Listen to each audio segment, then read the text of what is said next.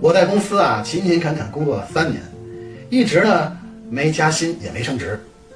可是我们公司张老板亲自招聘来的漂亮妹子芳芳和我呀做的是同样的职位，不到一年呢，人家升职又加薪，我感觉到心里不平衡。有一天呢，张总呢就把我请到了他的办公室，我这刚一落座呢，他就和我聊起了家常。聊了一会儿呢，话锋一转，他就开始吐槽。哎呀，小王，你说这今年呀，这个市场大环境啊，真不好啊。公司的业务啊，下滑太厉害了。我一听这话呢，就觉得有点不对劲儿，感觉自己的这个职位啊，可能有啥变动。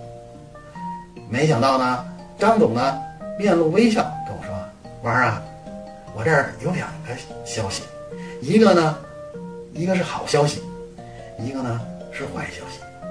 你想先听哪个呢？”我心想啊，横竖都是死，我先听这坏消息吧。于是我就说，坏的吧。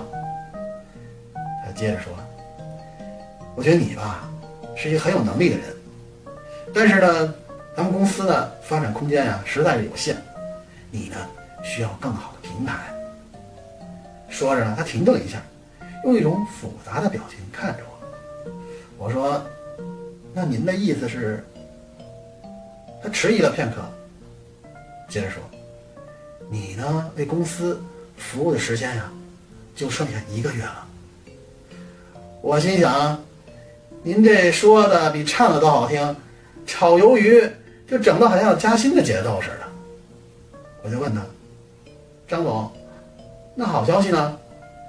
他笑眯眯的跟我说：“哎，好消息呢，就是芳芳啊。”马上就要成为我的新娘了，下个月八号，我们举办婚礼，欢迎你来参加呀！我勒个去，我给忘了。